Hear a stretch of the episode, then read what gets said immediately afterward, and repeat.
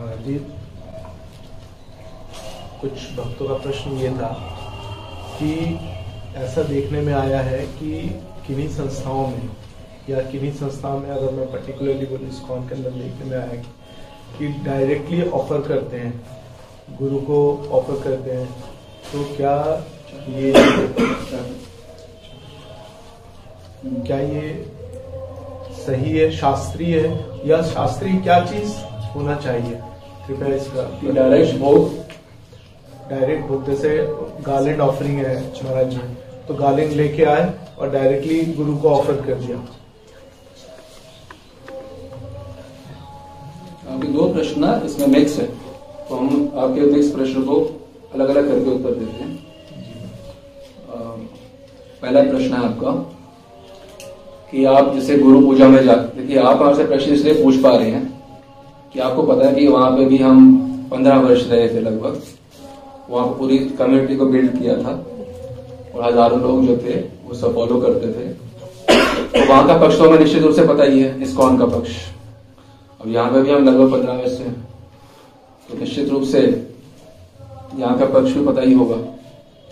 जब हमारे गुरु गुरुदेव ने बोला कि ये किसी जिम्मा दिया है कि इस पक्ष को उनके जाने के बाद कि सबको प्राप्त हो, तो ये पक्ष भी हमें पता है, वो पक्ष भी पूर्ण रूप से पता है। तो जब गुरु पूजा होती है इस्कॉन में, तो सीधा प्रभुपाद जी के चरणों में पुष्प चढ़ा दिए जाते हैं और फूल माला भी बाजार से लाके सीधा प्रभुपाद जी के गले में पहना दी जाती है। तो प्रश्न है क्या ये सही है या गलत है? देखिए शास्त्रीय उत्तर जानना चाहते हैं तो हम हम हैं आपके सामने, अब इमोशनल उत्तर जानना चाहते हैं तो उसका हमारे जीवन में कोई स्थान नहीं है। शास्त्रीय उत्तर ये है कि हमने आपको बताया पिछली बार कि भोग कैसे लगता है ब्रज में और नित्य नद्वीप में। नित्य नद्वीप में कैसे भोग लगता है, आरती कैसे होती है। आरती होती है नित्य नद्वीप में पहले महाप्रभु की, वो प्रभु हैं, नित्यानंद प्रभु की, वो भी प्रभु हैं, और अद्वैताचार्य की, वो भी महाविष्णु में प्रभु हैं। तो तीनों की आरती होती है। क्या हमने बोला कि पंच तत्व की आरती होती है, तीनों प्रभु की आरती होती है। आरती दी, दी किनको जाती है? सबसे पहले गदाधर पंडित को दिया था प्रसादी, डायरेक्ट नहीं। उसके बाद श्रीवास पंडित, स्वरूपादि गोस्वामी, फिर इत्यादि इत्यादि, और सबसे अंत में किनको दी जाती है? गुरुदेव को। क्या दिया जाता है? प्रसाद। तो आप यहाँ गुरु पूजा कर रहे हो, यदि आप गौड़िया वैष्णव हो, आप मान लीजिए नित्य नद्वीप में हो, तो आप अपने गुरुदेव को सीधा क्या उनके च, उनको सीधा माला पहना दोगे? कैसे करोगे? पहले महाप्रभु को माला अर्पण की जाए, जो महाप्रभु को फूल दिए जाएंगे, और जो प्रसादी फूल हैं वो गुरुदेव के हाथों में, उनके चरणों में नहीं दिए जाएंगे फूल। गौड़िया वैष्णव अपने गुरुदेव के चरणों में कभी फूल नहीं देते हैं।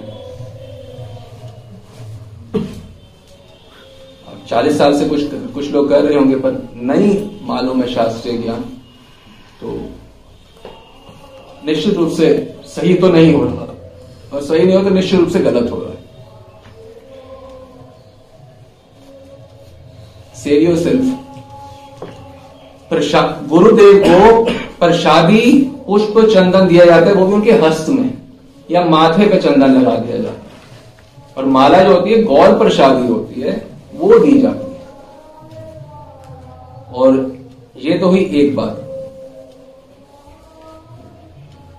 दूसरा,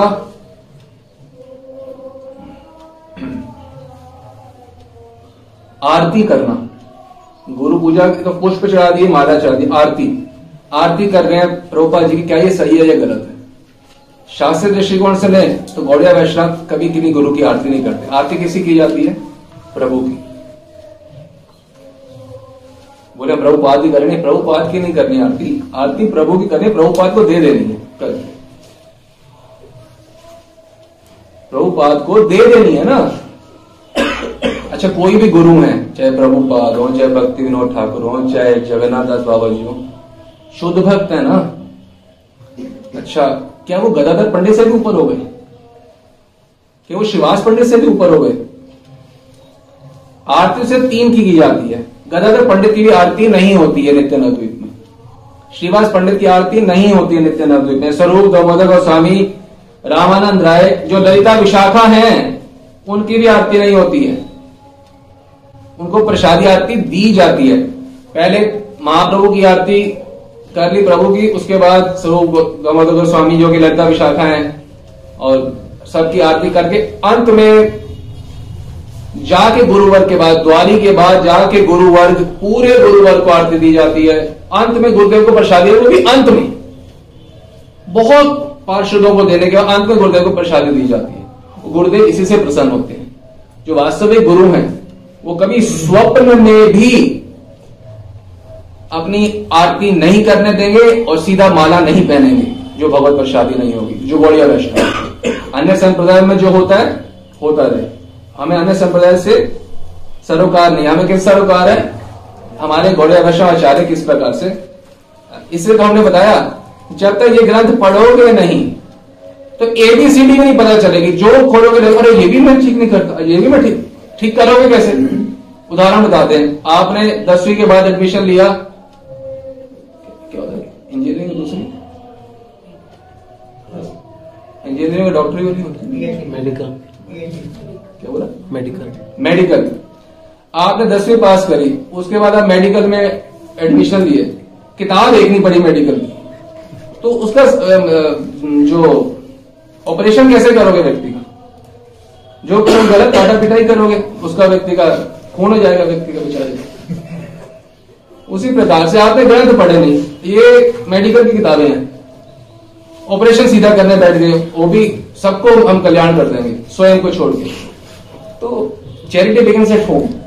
पहले आप इनका दर्शन करो, ग्रंथों का इनको पढ़ो, सीखो महापुरुषों के चरणों में बैठ के कि भाई ये क्या बता रहे हैं। आरती नहीं हमें पता कैसे करनी है, हमें ये नहीं पता भोग कैसे लगाना है। पचास साल हो गए भक्ति करते हुए, हमें ये नहीं पता चला कि आरती कैसे करते हैं भगवान की।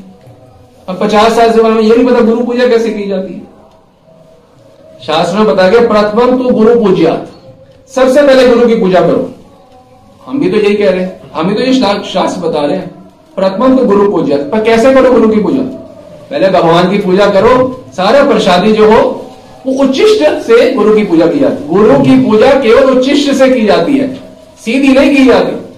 हम चंदर को पहनते नहीं बिना भगवान को भगवान को अर्पण किए, ये कुर्ता हो, चादर हो, कोई भी बस हो, वो तो हम अर्पण किए बिना पहनेंगे नहीं।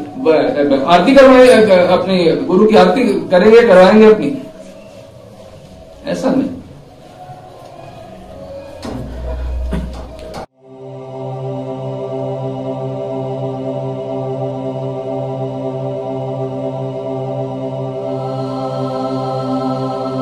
गदाधर पंडित, श्रीवास पंडित की भी आरती नहीं होती है, तो किसी और की आरती हो सकती है। यदि आप बुद्धिमान हो तो आपको एक्सप्लेन करने की जरूरत नहीं है।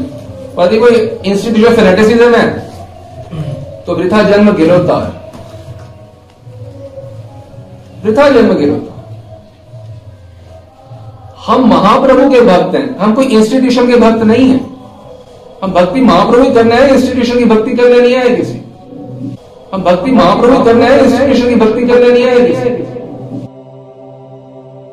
अतः यह सुस्पष्ट हुआ कि श्री गुरुदेव को केवल प्रसादी ही अर्पण किया जाता है, भोग या माला इत्यादि कुछ भी सीधे अर्पण नहीं होते।